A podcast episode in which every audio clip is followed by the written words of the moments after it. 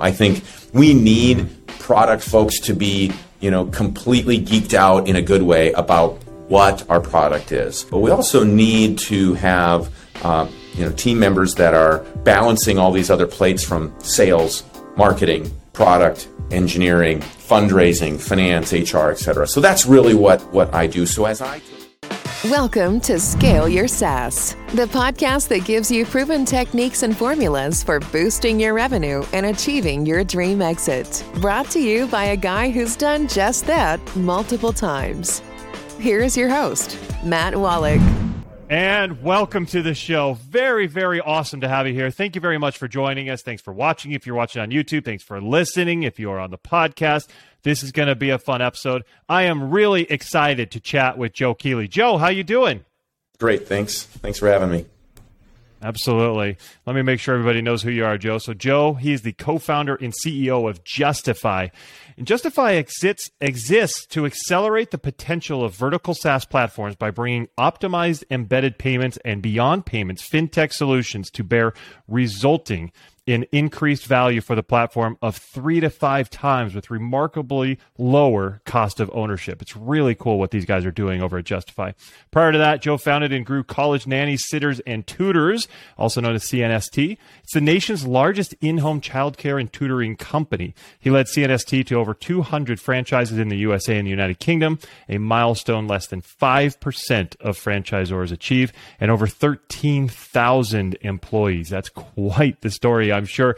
And I can tell you, my kids are a little bit older now, but we definitely could have used you back in the day. But Joe, thanks so much for coming on the show. My pleasure. My pleasure. Thanks for having me.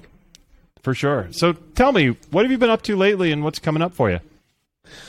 Well, um, you know, I'm uh, we're we're trying to make fintech possible over at Justifi, um, which is, of course, uh, it's interesting. There's you talked about every time I hear the uh, stark contrast. I don't know if some of the listeners uh, feel the same way, but you know, running a global childcare company made me uniquely uh, unqualified to uh, solve some fintech problems uh, in software. Um, on one hand, on the other hand, it's remarkably similar because we're talking about you know building a, cu- a culture, a company, and the good news is I don't have to be the the smartest technical person in the room because I have a lot of a great co-founder and a great team and and things. But um, but we've been uh, we're doing what uh, you know one of the famous VCs, Marc Andreessen, is sort of he is uh, quoted or, or uh, a number of things. One, he said, you know, software is eating the world, and then he said, you know, every company, paraphrase, uh, will soon be a fintech company. So we're really working on that last part how can how can platforms, how can software companies harness the power of embedded finance, those those software tools, those products for the value uh, given to their customers and to them um, in a more easily digestible way? Because the reality is, it, it, it's these terms are thrown around a lot. It's uh, it, it, sounds really great, but how do you actually do it? Because mm. these tools historically have been reserved for the few. And with the advance of technology and other things, we think that that's maybe not right. And we want to enable every software platform where it fits to uh, to have the same opportunity um, to you know grow and, and increase value and as as the next. I love that. That's one of the things I love about some of the great tools are coming out. Justifi's right in there with all of them. Some of the you know older days, the big players had all the fun. They had all the tools. And they had all the the access to everything. But now there's so much opportunity for some of the smaller and medium sized companies to be able to accelerate and catch and really zoom right past the big ones. So super awesome job that you guys are part of that and making that happen. But I definitely want to know, and you did mention it. How did you go from building a platform for tutors and nannies and all that to a fintech company. What was that whole thing like? well, um, you know, it's a it's a bit bumpy, but had a had a 15 year overnight success, as I like to call it, in that you know grew a company the old fashioned way. You know, didn't have um, remarkably high or very much any outside professional investment, and just started that company in, in as I was a I was a hockey player in college.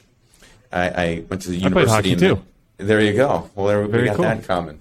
Awesome. Um, and I answered an ad in perhaps that's only placed in a couple places in the country. You know, Minnesota is one of them. That's where I went to uni- university, and it said looking for a hockey player to watch our two boys. So so I answered the ad and said, I need a summer job. And, and it ended up being these two boys, that, uh, their, their big brother, their nanny, if you will. We like to call that a manny. Uh, and um, that was the beginning, that sort of entrepreneurship spark that led to that 15 year journey of, of all of those offices and building a tech platform that, that, that allowed folks to book their trusted babysitter whenever they wanted. And, and that whole full cycle journey was um, very, very impactful. Of course, it was you know changed our, our family's life, but but also just it, it taught me a lot of skills that are transferable. You know, building teams, building organizations, solving uh, problems, achieving product market fit, all the things that, frankly, are independent of whatever the business that you're actually in is. You know, I think we need product folks to be you know completely geeked out in a good way about what our product is. But we also need to have uh, you know team members that are that are balancing all these other plates from sales, marketing, product, engineering, fundraising, finance, HR, et cetera. So that's really what what I do. So as I took a sabbatical, I took about a year and a half off after I fully exited college nannies, and um, that sort of intersected with uh, the onset of the pandemic. So things were really quiet, actually. Um, and I, I, asked myself, you know, what what am I really really good at? What gives me energy? What do I uh, what do I want to do um, with the sort of second two quarters, God willing, of my uh, uh of my game here? And so I had a I had a unique opportunity to have halftime. And a couple things I, uh, I, I wrote down on the list as I reflected. One, you know, I wanted to solve a really big problem. I wanted to solve that with technology because that's really what really got me excited and created the most value. That is our gold rush of our generation. Um, and I wanted to ha- experience a different type of entrepreneurship. You know, I did the startup unfunded, grind it out, literally started in a dorm room, you know, used cash flow to fund it, bank debt, put your house up, you know, all that stuff. So this time when we build Justifi, I, I partnered with some folks that have solved a very, very real problem, which is how do you take your embedded finance, your fintech aspirations, and bring them to life. My partners started a company called Sports Engine. Uh, Sports Engine is a um, youth sports vertical SaaS platform that solves solves uh, problems for you know, registration and just the workflows for a t-ball organization, a hockey organization. So many parents are like, "Oh, I have used that. it for my kids." Exactly. Well, Sports Engine is a fintech Trojan horse hiding in plain sight.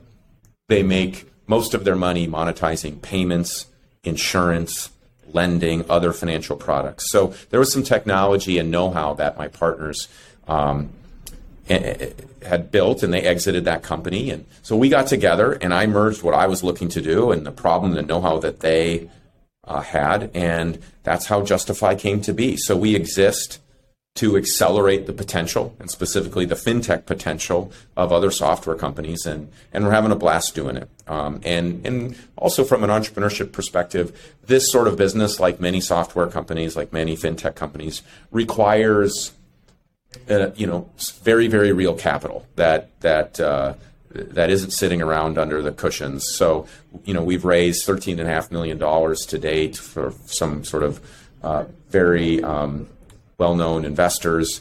We have a very strong team and you know dozens and dozens of customers. So we're well on our way, and I'm I'm enjoying uh, these very similar but different uh, second half of my entrepreneurial journey. I love it. First of all, I've never seen an ad looking for a hockey player to watch some kids, but I guess that they wanted you to kind of share your skills with the boys so that they could grow. Have you kept up with them? Are they doing well? I had, I have, and um, they, you know, they're they had a successful, uh, you know, everything was okay. We we we got them to their activities and their hockey on time. I kept them fed, relatively safe. I played chef, chauffeur, referee, coach, all of those things. And nice. you know, the first the first day I showed up, uh, the nine year olds, you know, I introduced. I said, "Hey, you know, I'm Joe. I play hockey at you know X Y, you know, University of St. Thomas." Uh, and and he said, "Oh, that's cool." And he said, "I'm going to play hockey at Harvard." I said, "Oh, heard of it? Uh, I guess we better get to work." So they went on. They had a great high school hockey career. Great young men. They both played hockey at Harvard. Played a little pro, oh. and now they're off in the business world uh, doing great things. So it was a transformative ad that I answered. Well, I liked them a little more before I heard that. I went to Cornell. Harvard was our rival in hockey. Yes. So, uh, yeah. Not so not so happy anymore. But no, that's good. That's awesome. Good job getting them. I'm sure it was all of your skills that you gave them that, that got yes. in there. So well done. Results may vary. Exactly. Let's talk about this. Uh, you know, where should founders start when considering adding a fintech layer to their platform? How's that all go? Yeah, you know, I think it's the first thing we need to do, I think, is take a, a, step back, you know, and, and say, like, what is it? What is it? You know, there's so much jargon that's thrown around. And, and I think what I've found and what's been a benefit to me, like transferring industries, is just uh, straight away saying, okay, let's just so, I'll just say for me, let's, even if it's not the case, but I think it's really helpful to say, let's explain what we're talking about first because I think we all have our own imposter syndrome, you know, that's going on, and people talk about, oh, you gotta you gotta be a fintech company. Like, well, what does that actually mean? And then how it, you best to do it. So I think if we step mm-hmm. back and say, you know, financial technology or or embedded financial products and services, we're talking about any sort of product that you could put into your software that your customers could use, and hopefully, um, you can participate in the unit economics of that. So the first thing you need to do is to understand what products or services might your customers on your SaaS platform uh, benefit from having in app. So in Sports Engine's example, you know, payments are the sort of you know uh, obvious one. You know, and in many cases, it's sort of a table stakes. If you're going to have a software platform, being able to have your customers collect money is there. But there's a massive difference between having payments and monetizing payments and monetizing in, it in an optimized fashion. So that's sort of mm-hmm. first off. And then there's other things like embedded insurance, lending, card issuing, etc. So just like your earlier comment that some of the, you know, great technology, if we go way back when, was reserved to only the you know, Fortune 500 companies that could afford a supercomputer. Today, um, there's so many things that are fingertips, and I think there's this burden of abundance that exists out there because what is the actual way best way to go about this and the best way because you can get some pretty dated advice you know you know, you if you have sure. some really seasoned, experienced investors that said, you know, you're a great platform, you need to monetize payments, you need to be a, a, PayFac or a payment facilitator. Um, you do not need to be a payment facilitator. There's only 250 payment facilitators in the United States of America. We are one of them, but the cost associated to do that is is it's just not. It has increased with compliance. So you know there, that's why there's PayFacs as a service and things like that. Mm-hmm. So the first thing that a software platform needs to do to unlock, and Sports Engine learned this over decades of roaming through the desert, switching processors and and going through a lot of pain, and that's essentially what what we're going to market with with our infrastructure platform is you need to own your customer data. You know, and we, we like to throw that around like, oh, data is the new oil, and you have to. But why? You need to own your customer onboarding data in, in a tokenized way so that you can quickly and easily launch and swap between fintech providers. Mm-hmm. So we help customers get control, platforms get control of their customer data, and then deliberately launch in a non disruptive fashion new products and services. Because you need to think about this as a fintech journey. What product today might be perfect may not work for you five years from now. And if you have to go through ripping out infrastructure and swapping things out, that's why many, many platforms have very high fintech aspirations, but yet very low, you know, activation. It's mm-hmm. because they're busy. They're busy building their own software platform, getting customers, you know, keeping them happy, and that's what they should be doing. So the first thing is to really have a plan, have it at a high level that make make sure that one has flexibility and optionality, because the tools that are out there today, if executed properly, can really help you accelerate that potential. It's it's similar like, you know, you don't need to have a a closet full of servers to you know host your data anymore. Like that would be ridiculous. but there was a time where that was the only way to do it before AWS and Azure and, and other things. So um, th- that's that's our view of the world, anyhow.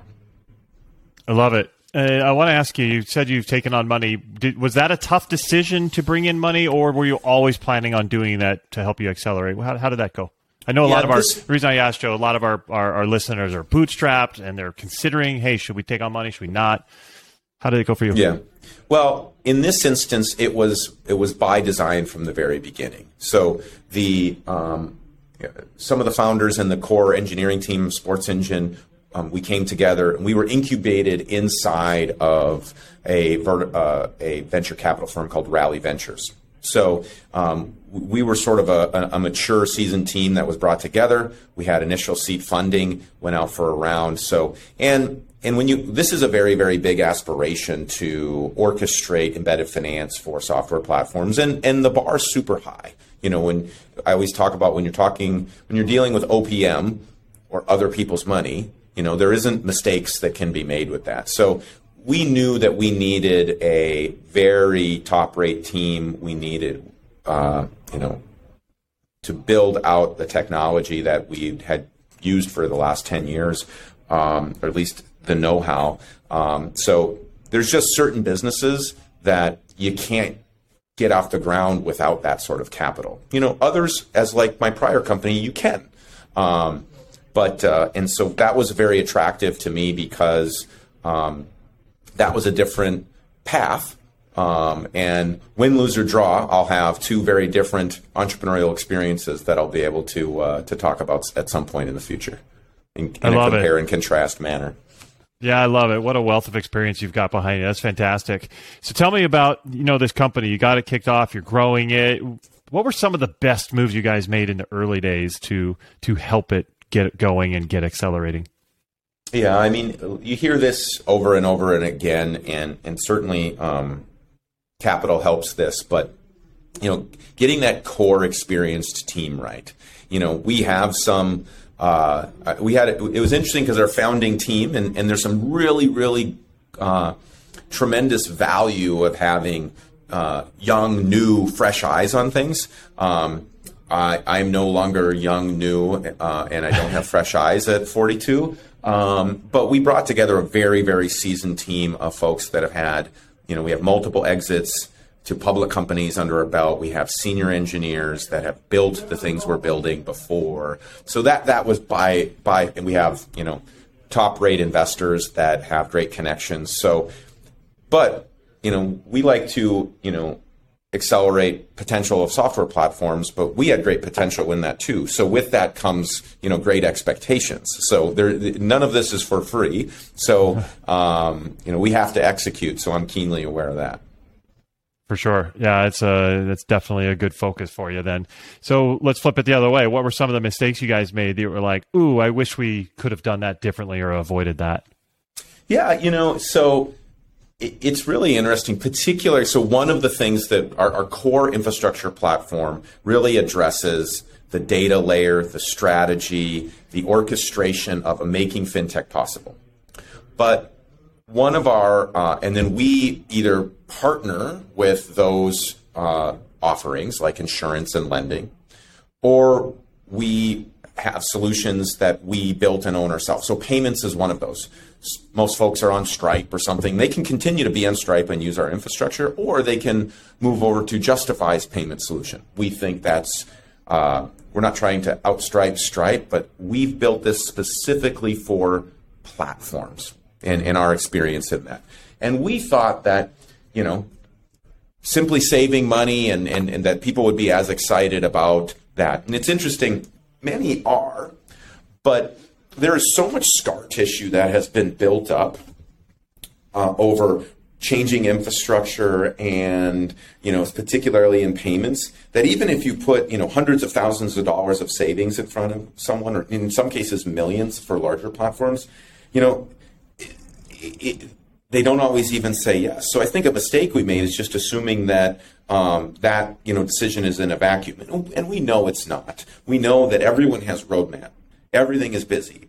But i think what it actually has done now is reaffirm that the aspiration is high on becoming a fintech company or at least harnessing more appropriately the value of it.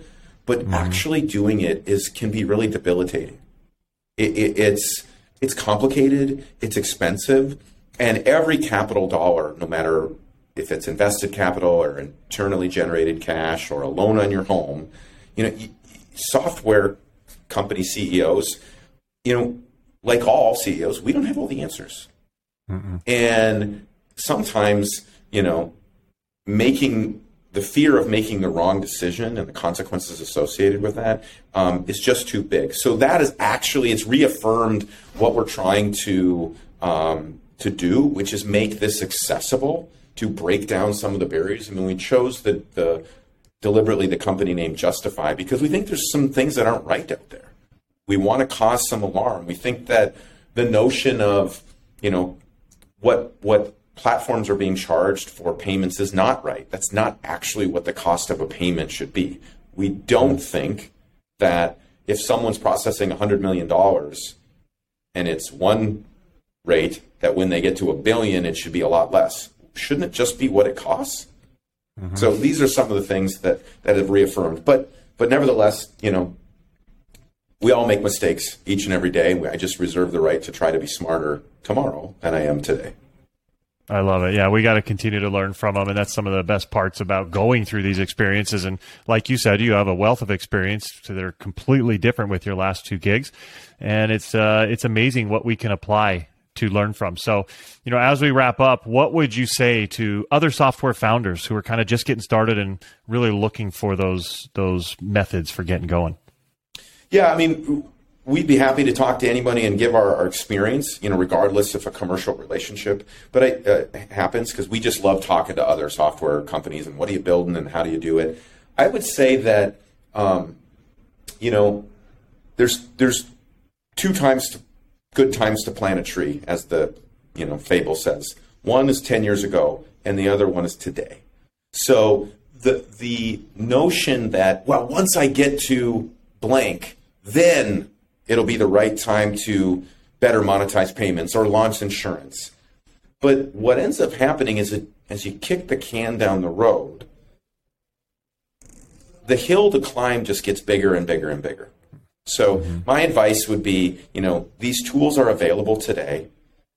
Just like, you know, spinning up servers is a lot easier today than it was one year ago, five years ago, and certainly 10 years ago. Um, I think one would be surprised that it's not quite the uh, mountain to climb that it once was. So to consider, you know, starting on their journey because every incremental dollar or basis point that you can generate inside of your platform um, from this strategy is one less that you need to go find somewhere else. Totally agree. That's awesome advice. Absolutely. So, Joe, this has been great thanks so much for coming on. Where can people learn more about you and Justifi? Oh, thanks for asking. Um, we're at justifi.ai. So J U S T I F I dot AI. Very cool. And we'll put that in the show notes as well. So anybody listening, you can go there, click that link. You're good to go. Great. Awesome. Joe, thanks for coming on the show. My pleasure. Thanks for having me, Matt. Absolutely. And everybody else out there, thank you. Really appreciate you being here. Make sure you're subscribed to the show. That way you won't miss any other awesome leaders coming in and sharing their story like Joe has just done. Hit that subscribe button. You'll be good to go. And I'll see you next time. Take care. Thanks for listening to Scale Your SaaS. For more help on finding great leads and closing more deals, go to mattwallach.com.